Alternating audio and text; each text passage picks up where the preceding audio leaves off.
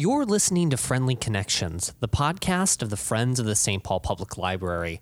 I'm Chase Maxwell. Today we're bringing you a talk from our Untold Stories Labor History series, now in its 18th season. In celebration of Labor History Month each May, the Untold Stories series presents programs and talks on both local and national labor history topics. Past programs in the series have featured historian Robin D.G. Kelley, singer Larry Long, author Cheri Register, and walking tours by local historian David Reilly. The series received the 2003 John Sessions Memorial Award from the American Library Association for service to the labor community. This episode features Hunter College professor Donna Haverty Stacke discussing her book, Trotskyist on Trial Free Speech and Political Persecution Since the Age of FDR. I'll now turn it over to David Reilly, who, in addition to being a historian, is a longtime member of the Untold Stories Planning Committee. Reilly will provide the full introduction to Donna's talk. And now, David Reilly. Welcome, everybody. It's my pleasure to introduce our distinguished visitor tonight. She's traveled 1,200 miles to be with us, and I came two city blocks, so I will be brief. Donna Haverty Stacke is uh, interim chair of the history department at Hunter College, part of City University of New York. And she teaches courses in U.S. cultural, labor, and urban history. Professor Haverty Stacke also coordinates the labor and working class history seminar at Roosevelt House in New York, which is affiliated with the college. She's the author of America's Forgotten Holiday, May Day, and Nationalism, 1867 to 1960, published in 2009, and co editor with Daniel Walkowitz of Rethinking U.S. Labor History uh, Essays on the Working Class Experience, 1756 to 2009. What she brings to us here tonight, and through her book, it's not quite an untold story, but it's one which has been largely forgotten and pushed into an obscure corner of labor and legal history.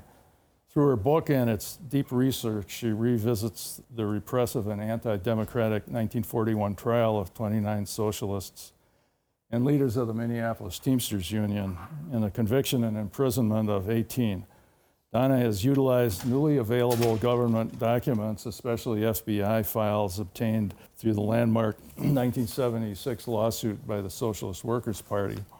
And she looks at the experience through new eyes and the perspective of 75 years of history of fights over labor and civil rights since the uh, Smith Act trial in Minneapolis occurred. Let's give a warm Minnesota welcome to Donna Haverty Stacke.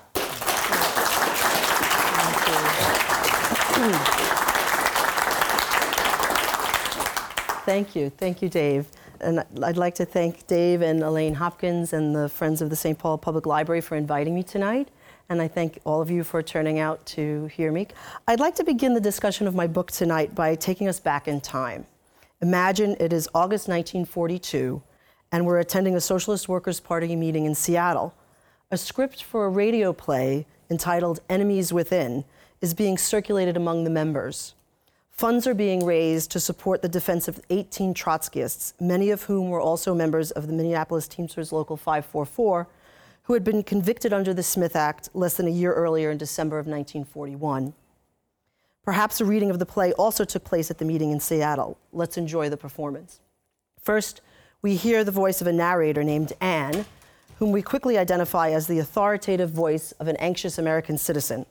She reminds us that Today, as never before, our country is in danger as it fights fascism around the globe. She implores us to not forget the enemies within and to remember how France fell, remember the fifth column.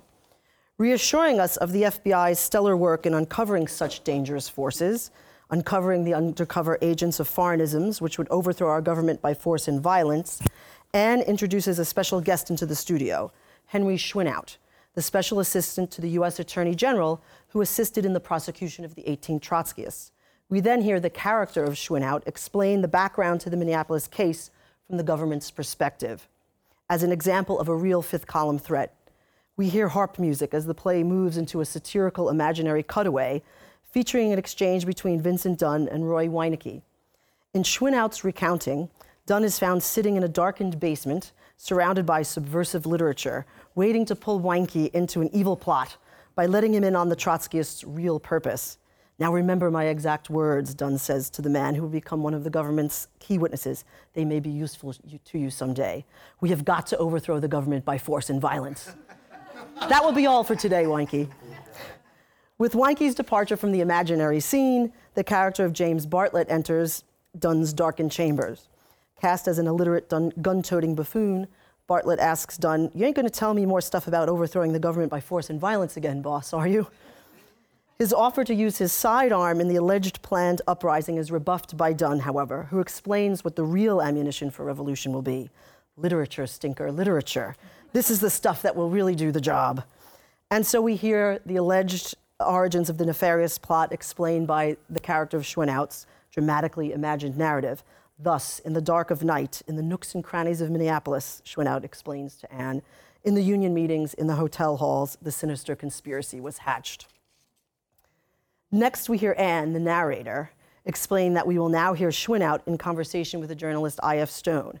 We hear Schweinhaut explain the evidence that the government had of the Trotskyists' alleged ability to overthrow the government by force, Local 544's Union Defense Guard, and its mock drill in 1938, which ended up with a trip to a burlesque theater. Cue harp music again as we join Schweinhaut in an imaginary recreation of the scene. There we hear Nick Wagner mustering the men and Bartlett taking the comrades' roll call. Anderson off, here. Boleski, here. O'Connoreski, here. Vincent Dunovich, here. Grant Dunovich, here. Anne intervenes to explain to the leader, to, to the listeners. Thus they stood assembled, 100 evil looking men armed with rubber truncheons, armbands, and that insidious propaganda tract, the three unexpurgated volumes of Marx's Capital. Men ready for anything, without conscience, without morals. We then hear, as Wagner leads the men into the Gaiety Theater, following men quietly now, he says, the sound of hunky tonk music coming from the inside of the theater. The Enemy is Within, which also includes a lengthy spoof of the trial itself, ends with a final dramatization of interviews with the average patriotic American citizen to see what he or she thinks about the Minneapolis case. A Mr. J.P. Morganpuss, a broker, opines America will not tolerate people like that. If they don't like this country, let them go back to where they came from. As the voice of right wing sentiment, Morganpuss states all labor organizers are dangerous radicals. Shooting is too good for them.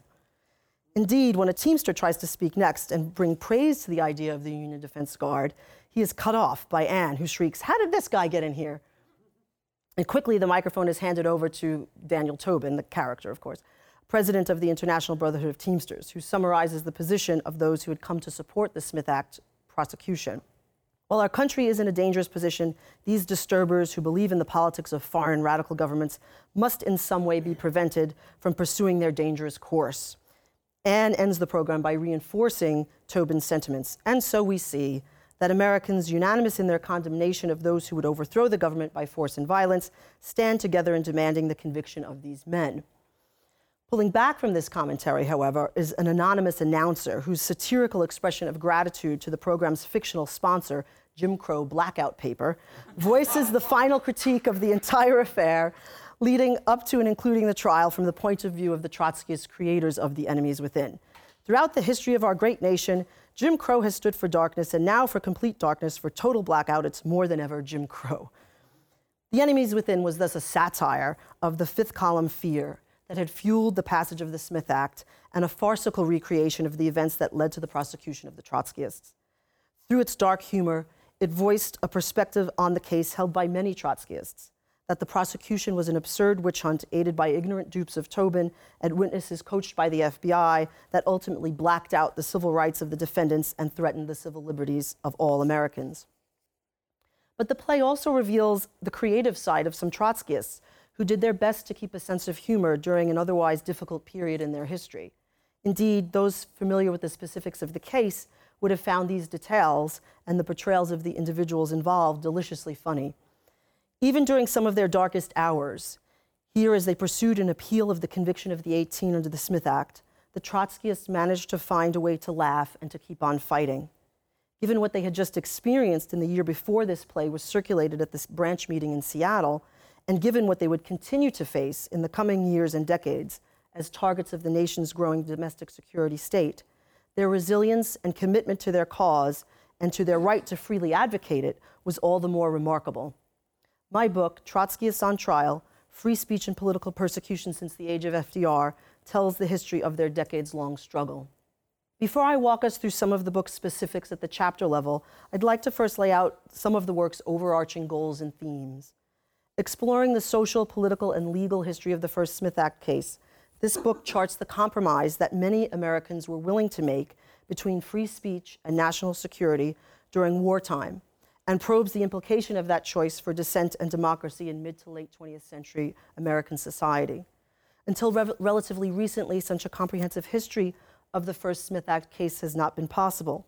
To date, there is no other book and only three articles on the subject. Now, access to declassified government documents and recently opened archival sources makes possible a fuller and more historically grounded story that explains the implications of the case for organized labor and civil liberties in wartime and post war America. Because the origins of the first Smith Act case can be found partly in the actions of a rank and file opposition movement formed in late 1940 against Local 544's Trotskyist dominated leadership, its history fits in with the story of early labor anti communism, opposition to communism within the ranks of labor during the 1930s and early 1940s. What sets this case apart, however, are the ties between that local rank and file opposition and the FBI, something that has been less thoroughly probed in the historical literature. This book provides a case study of the relationship between such early labor anti communists and the developing security state. It demonstrates how some working class Americans welcomed federal investigations into their internal union disputes, a disquieting reality not yet fully explored by labor historians. Yet in Minneapolis, men like Thomas Williams, James Bartlett, and their supporters in the opposition group they formed, known as the Committee of 100, worked to oust Vincent Dunne and the other Trotskyist leaders of Local 544 because of their radical politics. The committee cooperated with the FBI's investigation of the SWP, transforming the struggle for control of the Union from a local squabble into a federal criminal case. In addition to deepening our understanding of early labor anti communism, illuminating in particular the role of the FBI, this study of the 1941 Smith Act case engages with the broader issues of how the state balanced the competing claims of civil liberties and national security just before and during World War II. Under acting Attorney General Francis Biddle, the Roosevelt administration oversaw the prosecution of Trotskyists beginning in July 1941. This action was the first time since 1798 that the United States put defendants on trial for sedition while the nation was not at war. The decision to go ahead with the case illuminates how even self described civil libertarians participated in the curtailing of free speech. This book thus complements existing works on the civil liberties violations that took place under the Roosevelt administration. The Minneapolis case, however, shows just how far the administration went to prosecute political dissent, even to the point of targeting the labor liberal left. It reveals how strong fear of fifth column activity became on the eve of the war, and how figures like Biddle allowed that fear to trump their defense of free speech rights. The case legitimized both the Smith Act and, as one contemporary observer noted, its punishment of mere political advocacy. First implemented in this way in 1941, the Smith Act remained in full force for the next 16 years. It served as the statutory basis for many of the prosecutions of the Second Red Scare, most notably that of the Communist Party leadership in 1949. While it remained unchallenged by the Supreme Court until 1957, that law contributed to the chilling of political dissent during the early Cold War years. The Trotskyists continued to fight for the repeal of the Smith Act and attempted, in the face of employer and union blacklisting and intense FBI surveillance, to revive the SWP as a revolutionary workers' party. My book also examines this struggle, which illuminates the history of both free speech law and radical political activism during the latter half of the 20th century. The central issue that the 1941 Smith Act case speaks to, of how Americans have tolerated or suppressed dissent during moments of national crisis, is not only important to our understanding of the period around World War II, but also remains a pressing concern in the post 9 11 world. Americans were willing in the past to place limits on First Amendment rights in the context of perceived grave and imminent threats to the nation's security, and they have been willing to do so again now with the Patriot Act as the country finds itself in a state of perpetual war on terror. This study traces some of the implications of this compromise between rights and security that was made in the mid 20th century, offering historical context for some of the consequences of similar bargains struck today. The story of the first Smith Act case is thus a deeply rooted and far reaching one. I begin the book by examining those roots. Chapter 1 examines the militant backgrounds of several of the defendants that were expressed during the 1934 Minneapolis Teamsters strikes, the 1938 creation of Local 544's Union Defense Guard, a group of 600 armed Union men organized to defend against attacks by the fascist Silver Shirts, and the 1939 Works Progress Administration strike. The story of the 1934 strikes is a fairly well known one, especially since the publication of Bryan Palmer's recent book, Revolutionary Teamsters. And so I do not delve too deeply into the specific contours of that moment in my book.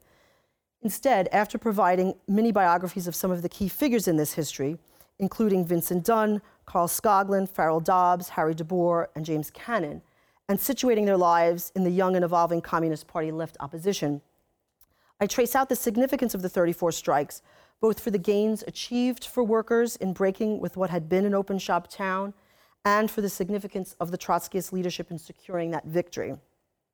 The ability of those leaders to shut down the city and lead the drivers and their supporters in trades across the city through months of struggle, struggle that was violently opposed by the Citizens Alliance and the police, later put them on the radar of the Justice Department as potential threats to national security because of their alleged ability to shut down trucking throughout the entire Midwest and thus disrupt Roosevelt's war preparedness program.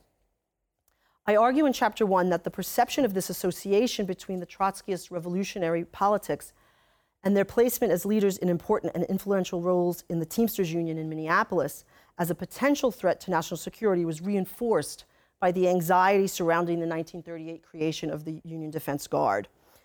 The existence of the UDG would be interpreted by the FBI and the prosecution in 1941 as the alleged kernel of a proletarian army set on overthrowing the government by force during the crisis of the war.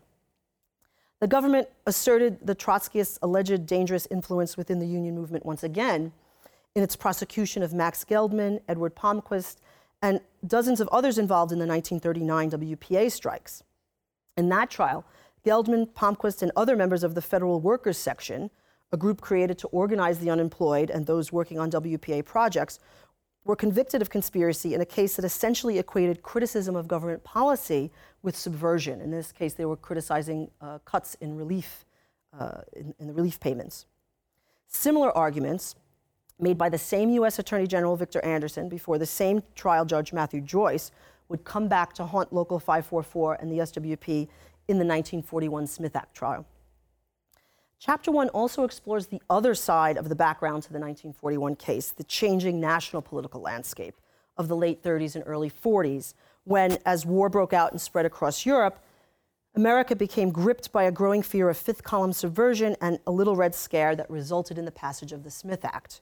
Such anxieties were mocked in the satire The Enemies Within, but they had very real purchase during the summers of 1939 and 1940 when the bill that became the Smith Act was debated in hearings, first in the House, where it was introduced by its sponsor, Virginia Congressman Howard Smith, and then in the Senate. As one senator argued in the summer of 1940, after the blitzkrieg of that spring, a year ago, this provision for fingerprinting and registering immigrants might have been rejected, but we now know that the modern technique of war involves fifth columns. Smith agreed, arguing that the government needed to know who any alien within our gate was and something about him, lest he be beholden to a foreign enemy. The proposed law thus included not only the first t- peacetime sedition statute since 1798, but also provisions to register and fingerprint aliens, as the term was used, and to deport those who espoused radical political views. So the Smith Act was also known as the Alien Registration Act. Its supporters, from within the armed forces, various self described patriotic organizations, and veterans groups, including the American Legion, saw such an omnibus law as essential for preserving American democracy. Others, most notably Osmond Fraenkel of the ACLU, who testified on the Hill against the bill, vehemently disagreed, making the case that it was especially during such dangerous times that civil liberties needed to be preserved.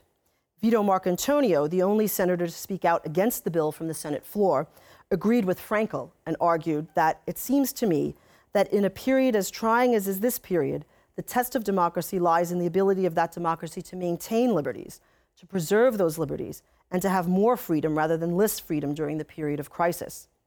He warned that he was fearful that, under the guise of supporting and maintaining our American way of life, by this type of legislation, we are taking steps with seven league boots towards the establishing in America, in free America, the slave like institutions of Nazi Germany. And yet the bill passed, the majority in both the House and Senate, caught up in the fear of the fifth column in the Little Red Scare, uh, as those members uh, sided with Smith and voted yay. President Roosevelt signed the, the, uh, the, bill into law on June 29, 1940, seven days after the fall of France, without protest. Indeed, by then, FDR had already begun to expand the power and reach of what was becoming the nation's domestic security state, another theme I trace out in the book.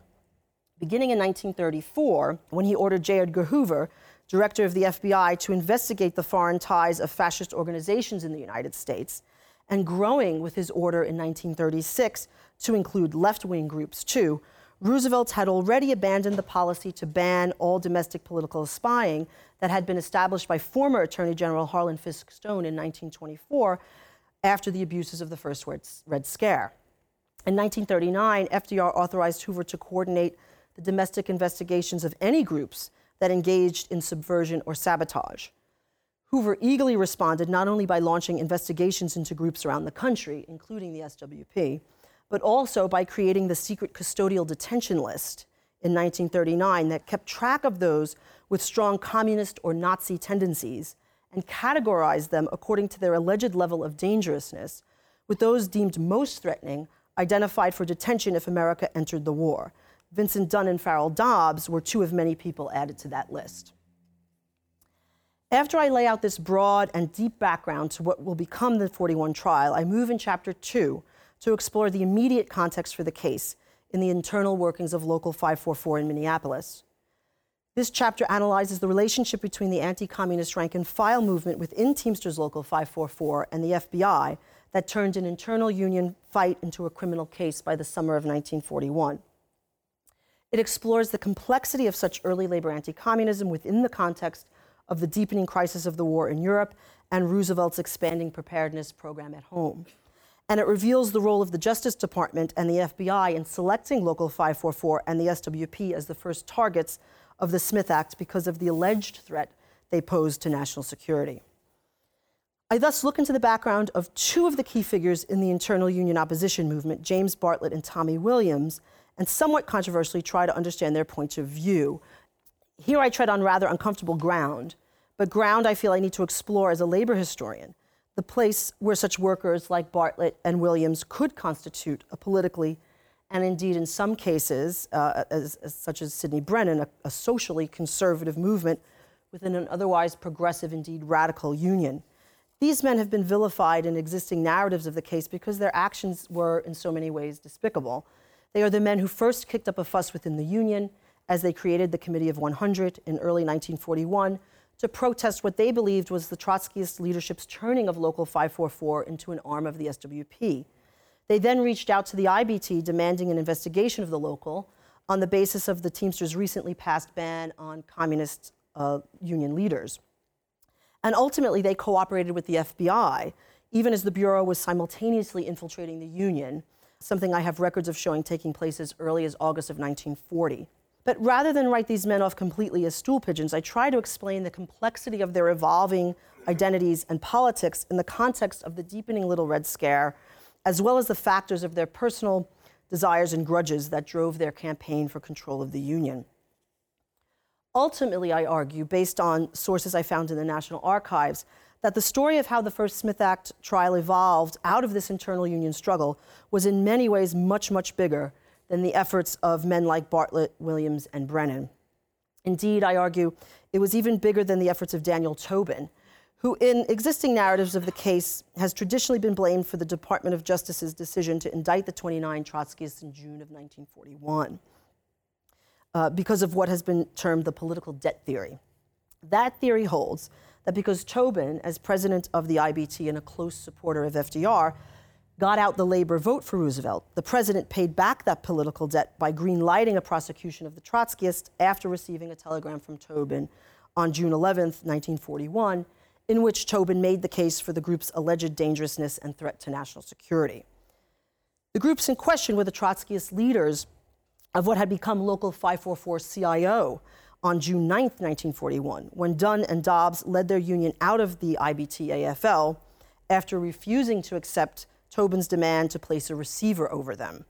That demand had been Tobin's penultimate pushback against the Trotskyists and the Teamsters on behalf of the internal opposition movement led by Bartlett and Brennan, who had easily convinced him of the need to purge the Union.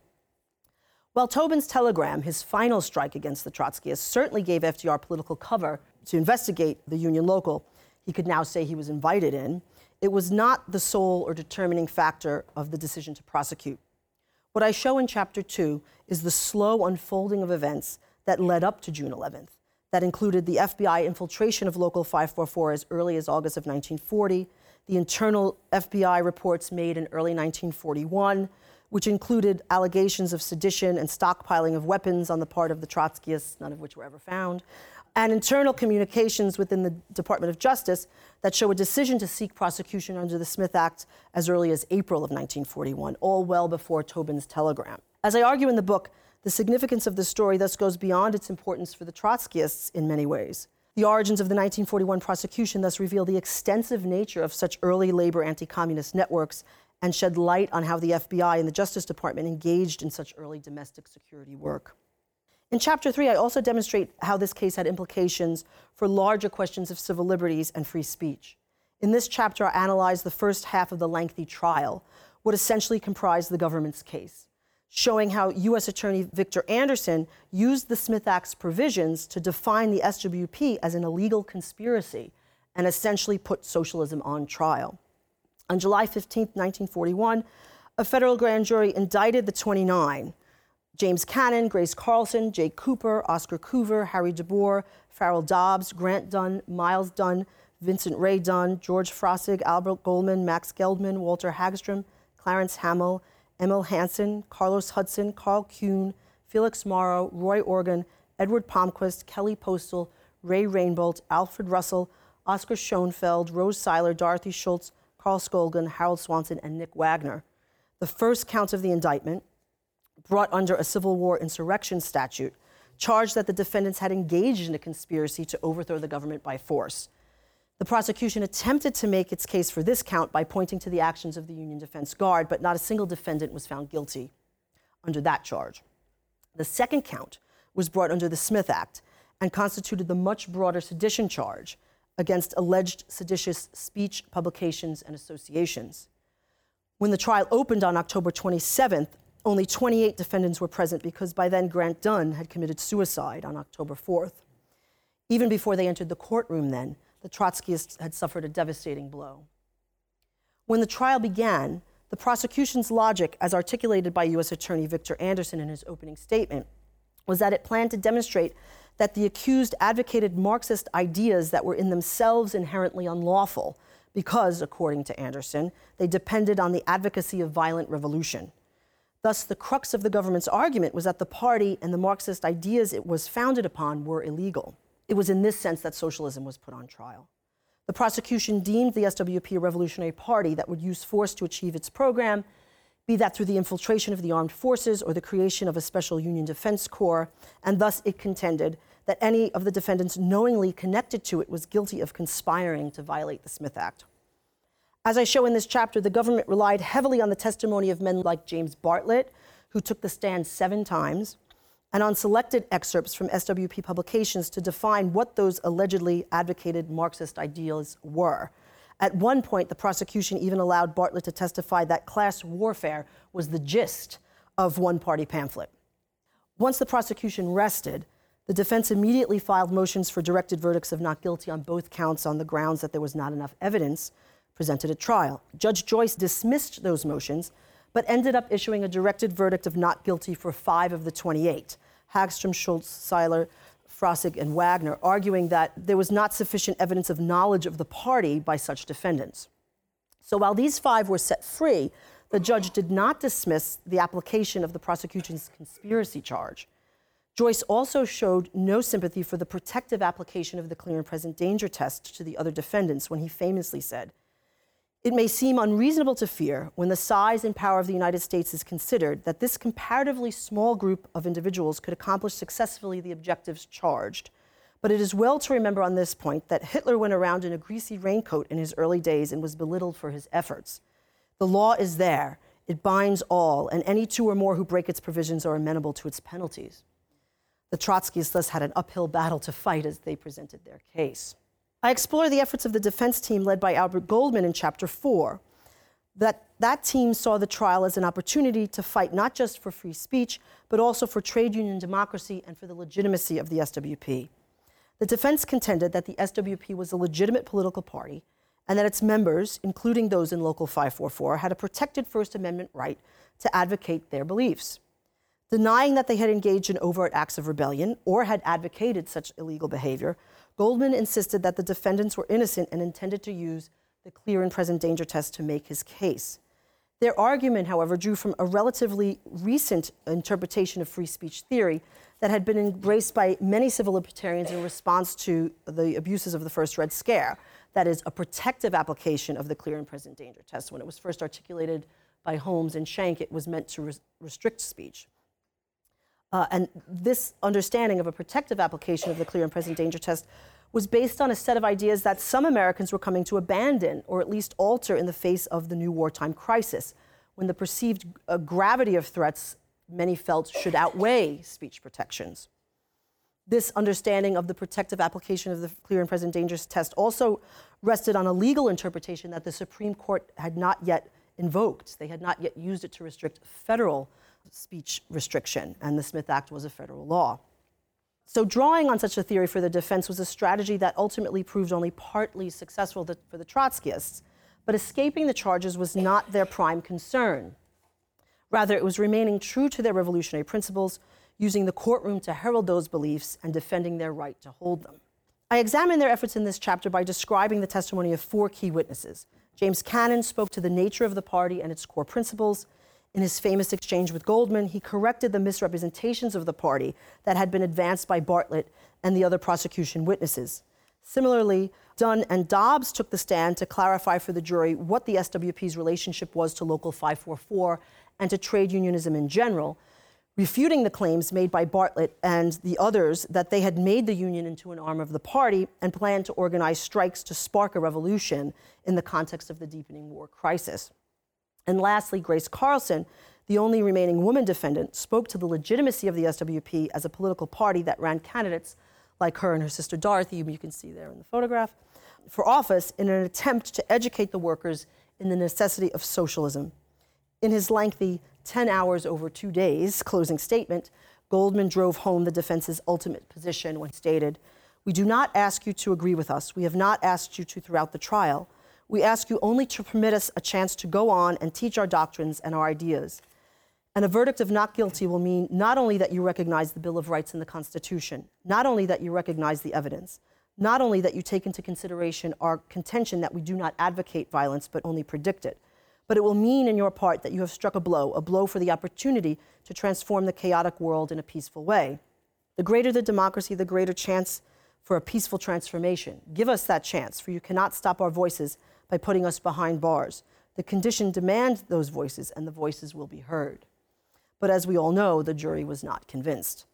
On December 1st, it came back with the verdict. Five of the defendants, Miles Dunne, Ray Rainbolt, Roy Orgon, Harold Swanson, and Kelly Postal, were acquitted of all charges. The remaining 18 defendants were acquitted on count one, but were found guilty on count two. Perhaps because the Smith Act follow, uh, allowed for up to 10 years in jail and a maximum fine of $10,000, the jury recommended leniency in sentencing. That sentencing took place on December 8th, 1941. Think about that for a minute. As Dobbs later remarked of the timing, we thought that judge would put us away so deep they wouldn't find us until some archaeologists 300 years from now started looking to see what's under the dirt. For a group still staunchly opposed to the war and now convicted of sedition, entering the courtroom on December 8, 1941, for sentencing was a daunting experience. But they faced it, as they had faced every challenge along this difficult road, bravely and together. Most of the defendants received 16 months sentences, six received sentences of one year and a day. As I show in chapter 5, the 18 did not begin these sentences immediately, for they continued to fight the conviction during a lengthy appeals process from December of 41 to December of 43. With the support of the ACLU, which had positioned itself against the Smith Act since the original hearings on the bill in the summers of 39 and 40, the SWP and its newly formed Civil Rights Defense Committee, the CRDC, led by George Novack, spearheaded this fight for the appeal. Through the issuing and sale of pamphlets detailing the nature of the 18's case and the threat it posed to the civil liberties of all Americans, and through mass meetings and petition drives among unions, these groups worked to raise funds for the defense and to build support for the appeal and for the repeal of the Smith Act. In these same years, as I explore in Chapter 5, the full implications of the first Smith Act case for the presence of the Dunnes and other Trotskyists in the Teamsters Union became clear. Weakened financially and distracted by the prosecution and appeals process, they became easy targets for Tobin's campaign to seize back control of the drivers. Through a combined assault of the Smith Act prosecution the use of heavy handed tactics by organizers sent into Minneapolis by Tobin to convince the drivers to sign with the AFL, and the state labor conciliator's decision to recognize Local 544 AFL as the representative body for the drivers in the city that September. That was the group that remained loyal to Tobin, where Bartlett and Brennan remained. Local 544 CIO, that moved its headquarters from 257 Plymouth Avenue to 1328 2nd Street North during that split, they lost ground and ultimately had to disband itself by the end of 1942. This disillusion of the Trotskyist presence in the Minneapolis based Teamsters had real implications for the drivers there, who were now only able to elicit limited concessions from employers.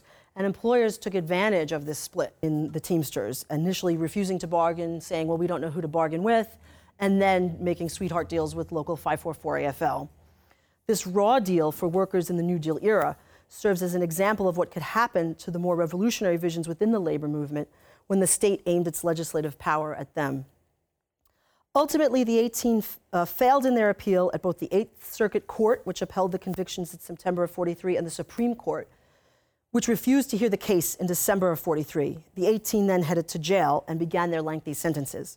In Chapter 6, I explore what life was like for the imprisoned defendants as they served their terms from December of 43 until, for many of them, January of 45. And I follow their struggle to restore their civil rights in the years immediately after their release. In this chapter, I continue my exploration of the broader implications of the case for First Amendment rights, noting that this was a concern that contributed to the ability of the 18 to build an impressive alliance with the ACLU, the NAACP, the March on Washington movement, and over half a million progressive trade union members. Among the many letters that flooded the White House at the time demanding a pardon of the 18 included one in which its author called out the hypocrisy at the center of the Smith Act case that was particularly glaring in the context of World War II. He argued that it is a poor thing indeed when our soldiers are dying on the battlefields in a war for the four freedoms, that those very freedoms should be outlawed here at home. In the context of the emerging Cold War a few years later, Dobbs and Carlson, when they were running for president and vice president in 1948, similarly pointed out this disjuncture between the nation's stated principles of freedom and their continued inability to achieve a presidential pardon. And once again, a reprieve was not to be.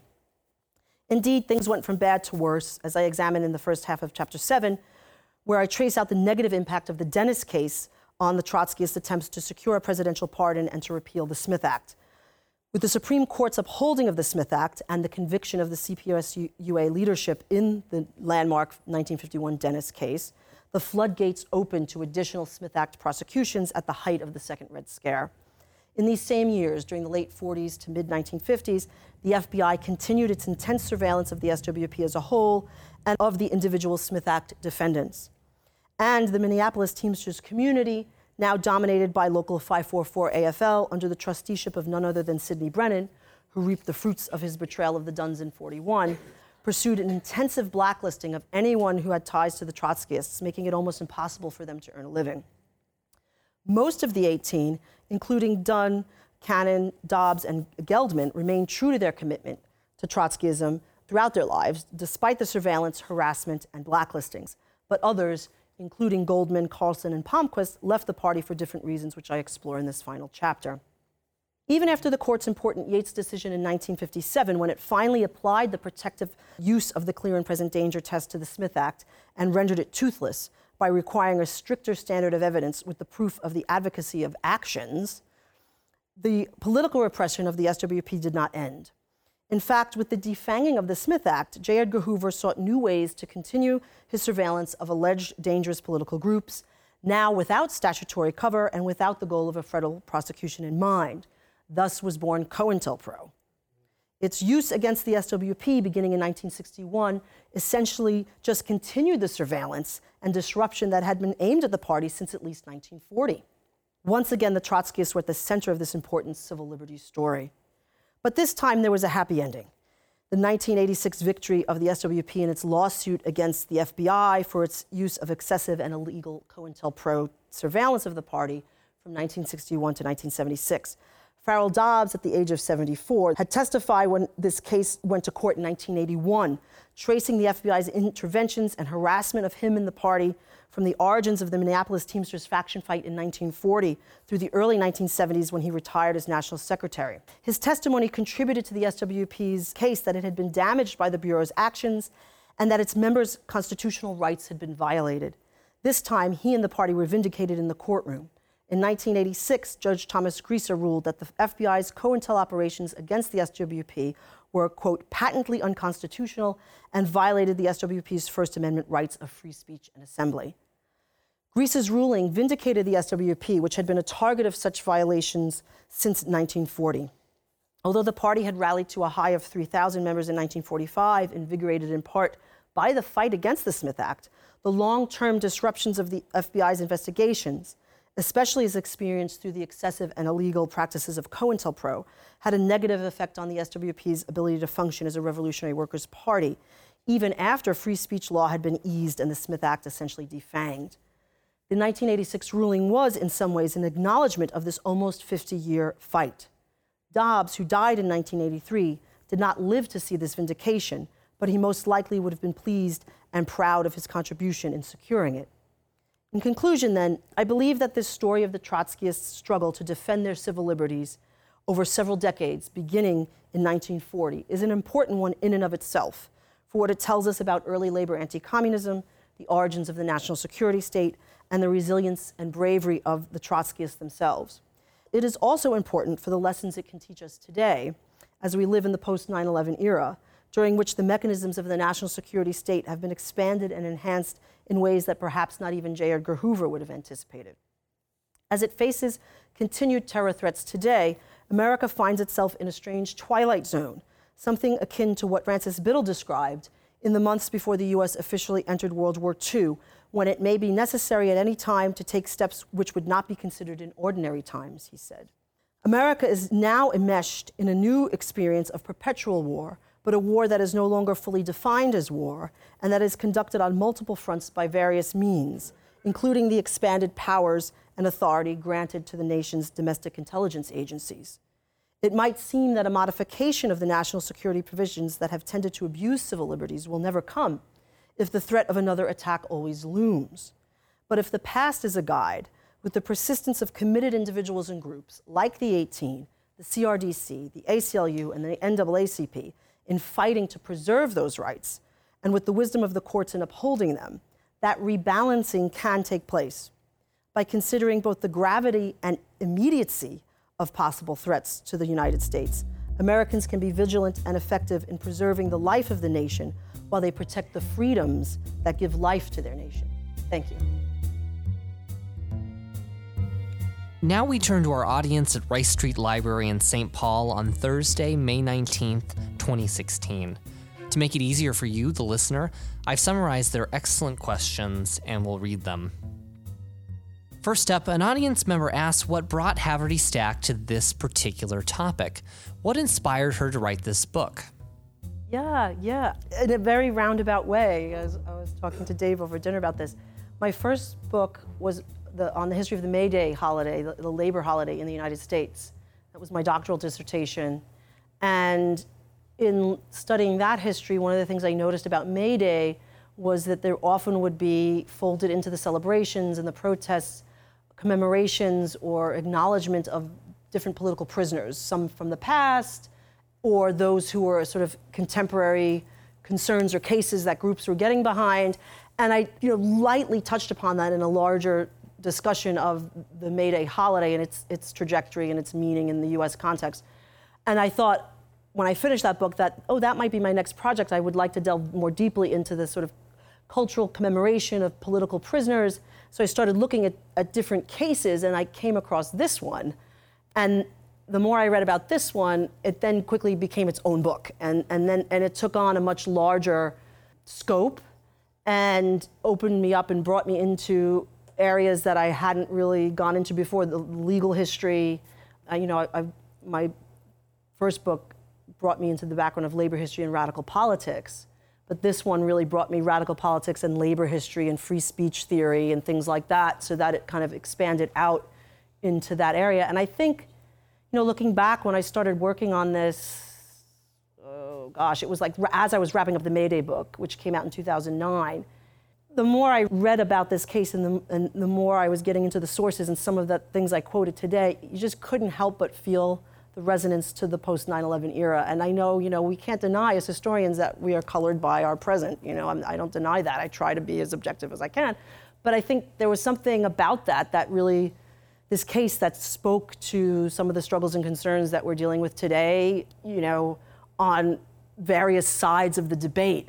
You know, looking back at the debates over the Smith Act alone, it was really almost eerie to hear these voices, Vito Marcantonio and others, you know, on the left, on the right, that you could sort of plug in people in Washington today to kind of replace them. So uh, that just, I think, deepened my interest in it. Like I said, I think it's valuable in and of itself for the moment. I think it tells us so much about the history, but I think it also has echoes for today. What was the local reaction to the trial, particularly reaction from the DFL party? It depends, again, it depends on what newspapers you're looking at, right?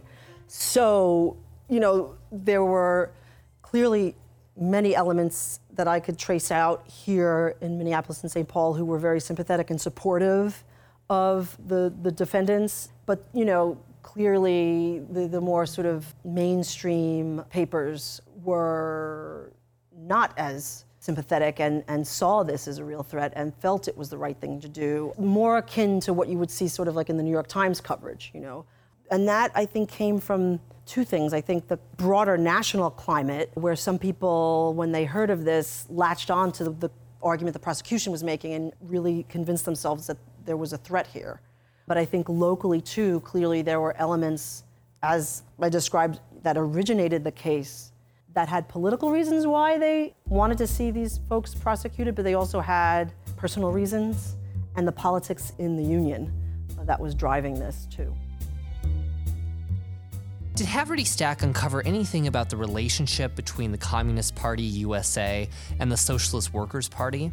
Did the Communist Party attempt to undermine the Socialist Workers' Party in this era?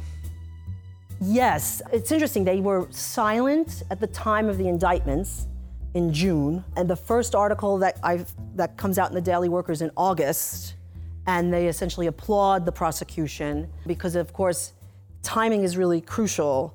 The Trotskyists are indicted in June of 41, and this is right around the time that Germany invades the Soviet Union and the CPS-USA changes from the Yanks are not coming to open the second front, right? They changed their position on the war. And so, because the Trotskyists remained anti war consistently, the CPUSA cr- criticized them for being Hitlerites, you know, misinterpreting their position. But they, the CPUSA could sort of position itself with the government because the United States then, by December, was allied with the Soviet Union, and they were in that comfortable position of they were able to go after and use it to their political advantage. And you see that in, in see that both in not only the Daily Worker articles in the Daily Worker, but I, you see it in correspondence within the SWP and the Civil Rights Defense Committee when they're working to gain support for the appeal of the case in the unions. Unions that had CPUSA influence, they had to be careful of because even there they were trying to undermine fundraising for the 18.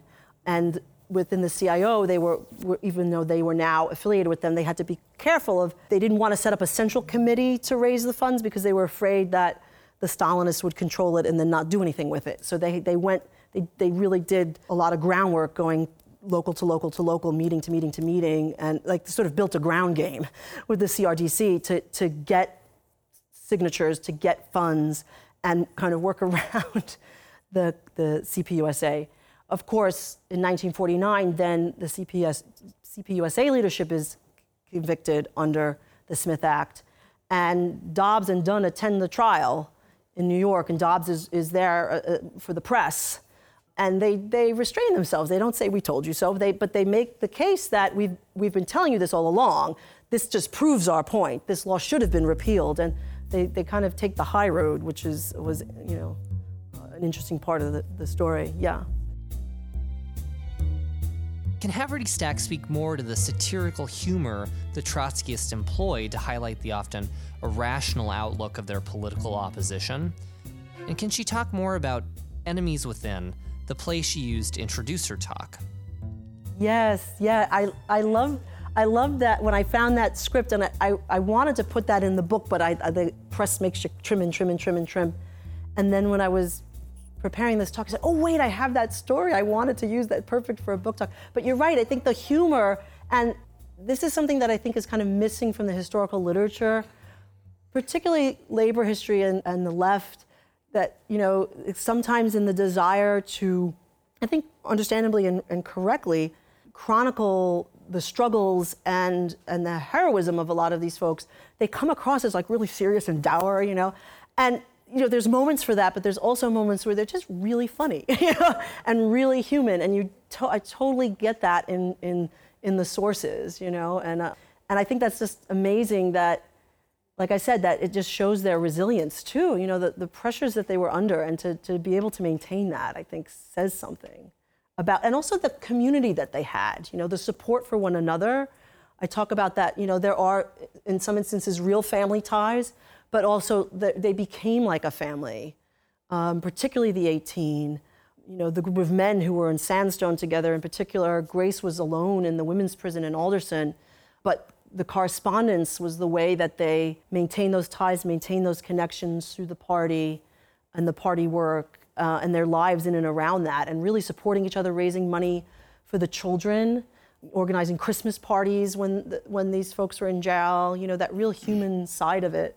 I was telling Dave, I didn't even I didn't realize when I wrote this book. I'm now working on a biography of Grace Carlson, and I'm going back through her correspondence.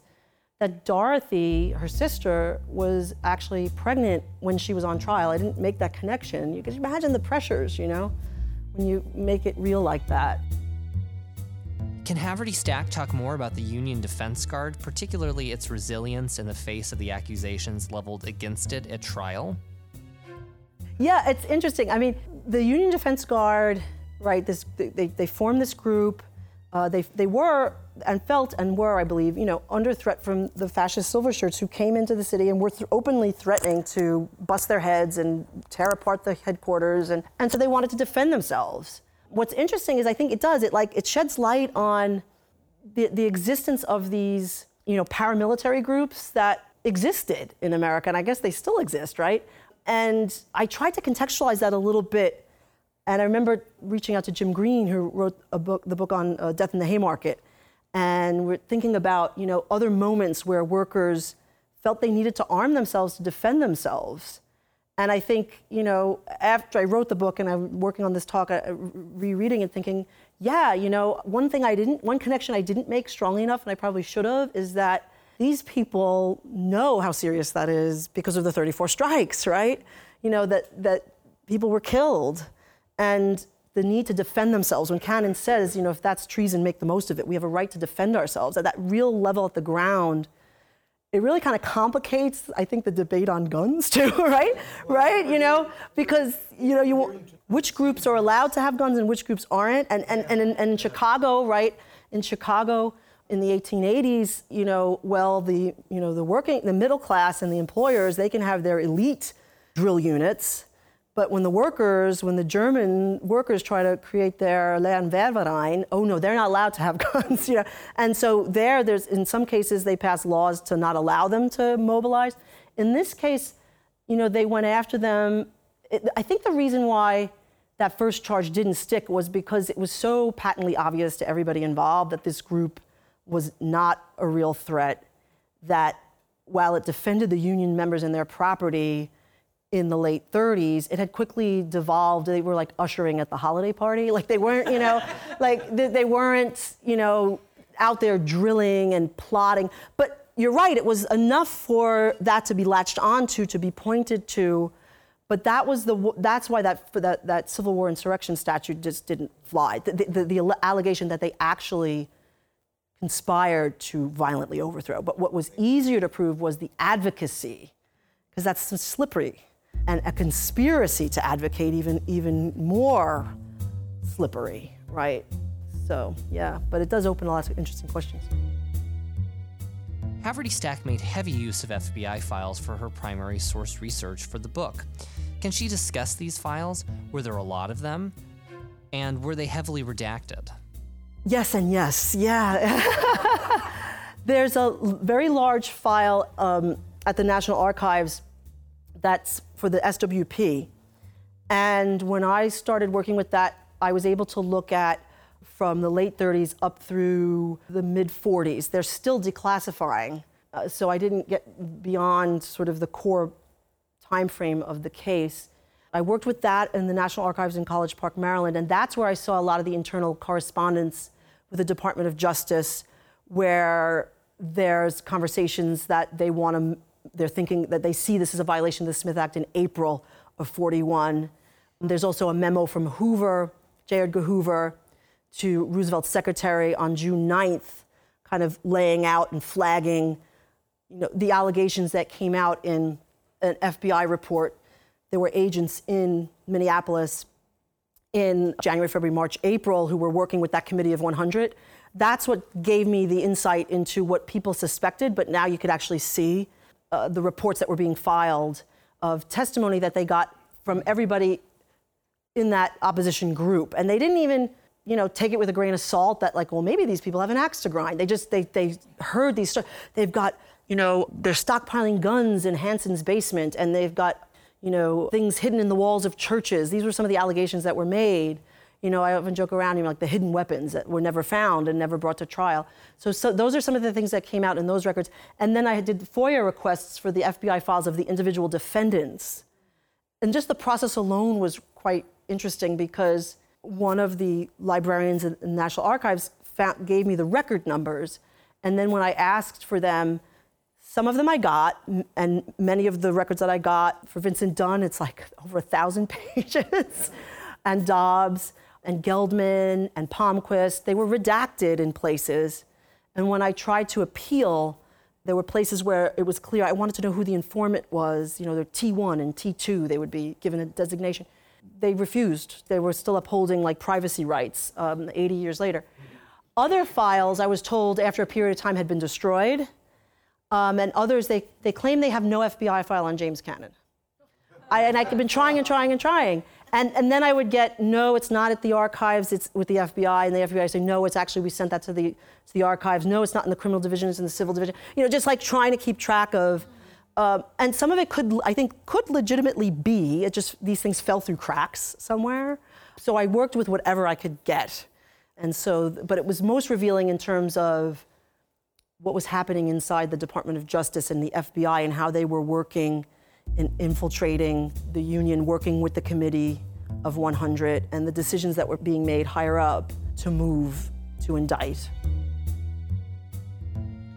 What's Haverty-Stacke's assessment of the current national climate for organized labor in light of Bernie Sanders' enduring strength and appeal in the Democratic primary? Has the media hampered his ability to break through?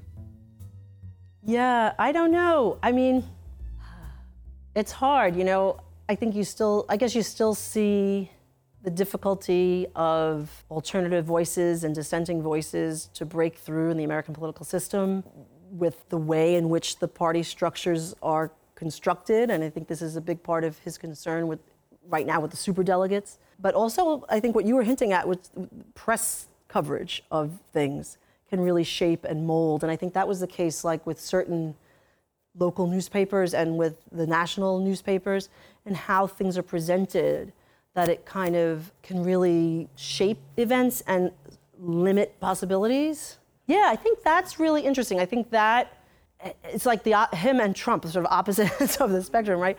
Is speaking to a moment where we see a lot of discontent with in the aftermath of the economic recession in the way that was handled.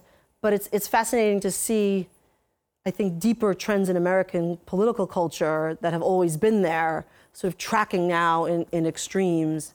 You know, I think it's interesting and exciting to see that there are perhaps more possibilities than there have been uh, more more recently. But I don't know. My my reading is I don't know that he's going to get. I don't know that he'll be able to get the nomination from her. You know, I don't know. I don't know.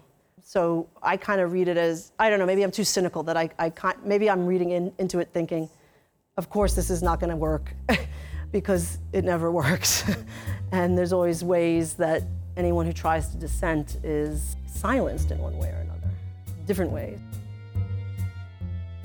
Was the Smith Act ever repealed? No, it's not has not been repealed.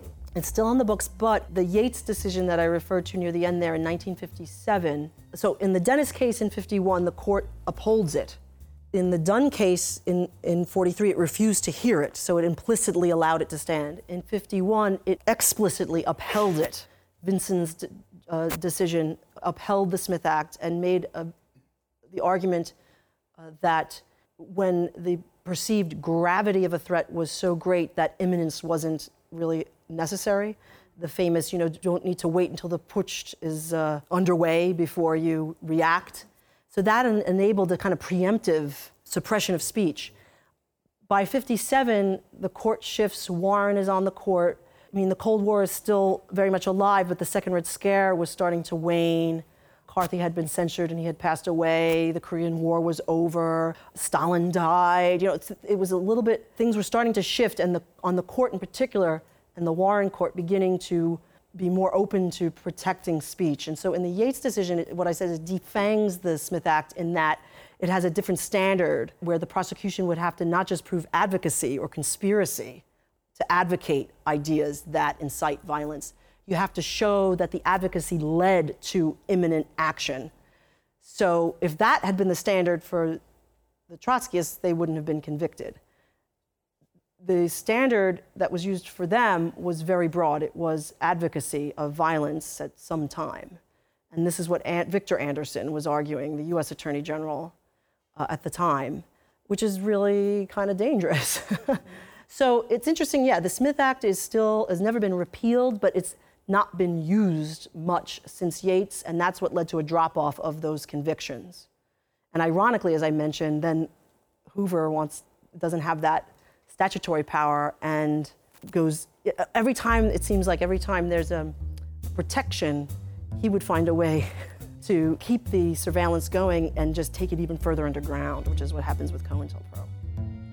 The next question is about J. Edgar Hoover. To Haverty-Stacke's knowledge, are there any public figures who had such longevity on the national stage, or was Hoover a singular figure in history? I can't think of anybody. He's uh, an important sort of pivotal figure, you know, because the other figures in, in the government, when the wartime crisis ends, there's a sense, and this becomes the kind of consensus of a lot of the civil libertarians that, that began coming out of World War I, and there were the abuses of the First World Scare, and then there's a rebalancing, and then there's we don't want to repeat that. So ironically, there's a sense if we if we centralize it in the FBI, they're the professionals, and they're not going to make the abuses like the U.S. attorneys, right? That was the logic at the time. And then there was a sense like Biddle, you know, these are these are this is we're in this twilight zone. These are this is a balance, a trade-off that we have to make, but that we know when the war ends, we can rebalance and we'll pull back, and the freedoms will be restored and there, you see that happening in the court cases that I track. You see it happening in Biddle uh, when he finds out about the custodial detention program. He says, No, you need to end this. This isn't useful. This doesn't help us. Hoover says, okay, the custodial detention program is over, and then there's internal memos to the agents. It will now be called the security index, you know, and they just keep it going, you know. So it's hard to know, but he very much from his early days as a very young member of the radical division of, of the Bureau of Investigation before it was the FBI during the first Red Scare, became fixated with what he believed was this real threat of communism. And that really drove him. Beverly Gage could answer this better than me. She's writing a biography of J. Edgar Hoover. And, um, you know, I'm, I'm, I really can't wait to read that because I think that he's, a, he's an important figure in, in, in this story, as you sensed. Yeah, yeah. Finally, what's next for Haverty-Stacke after this book? Did she discover any stories over the course of her research that might propel her toward a new book?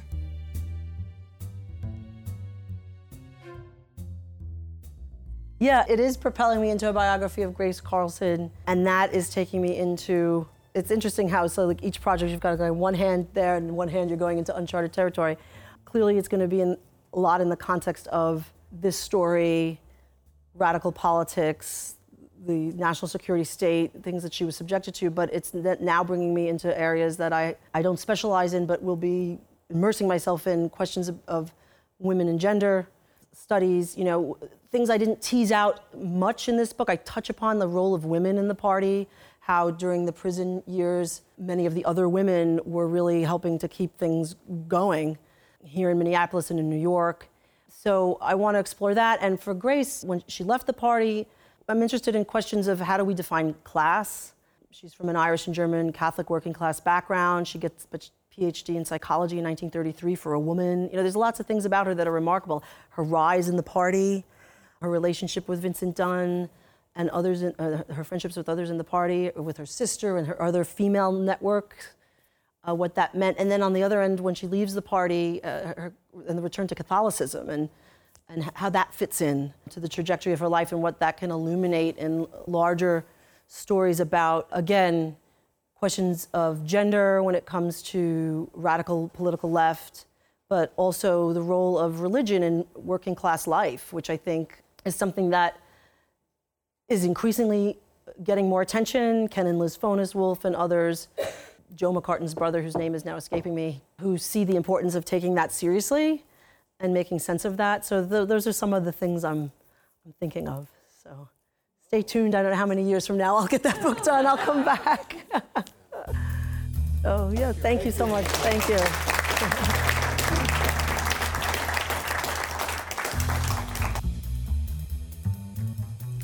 You've been listening to Friendly Connections, the podcast of the Friends of the St. Paul Public Library.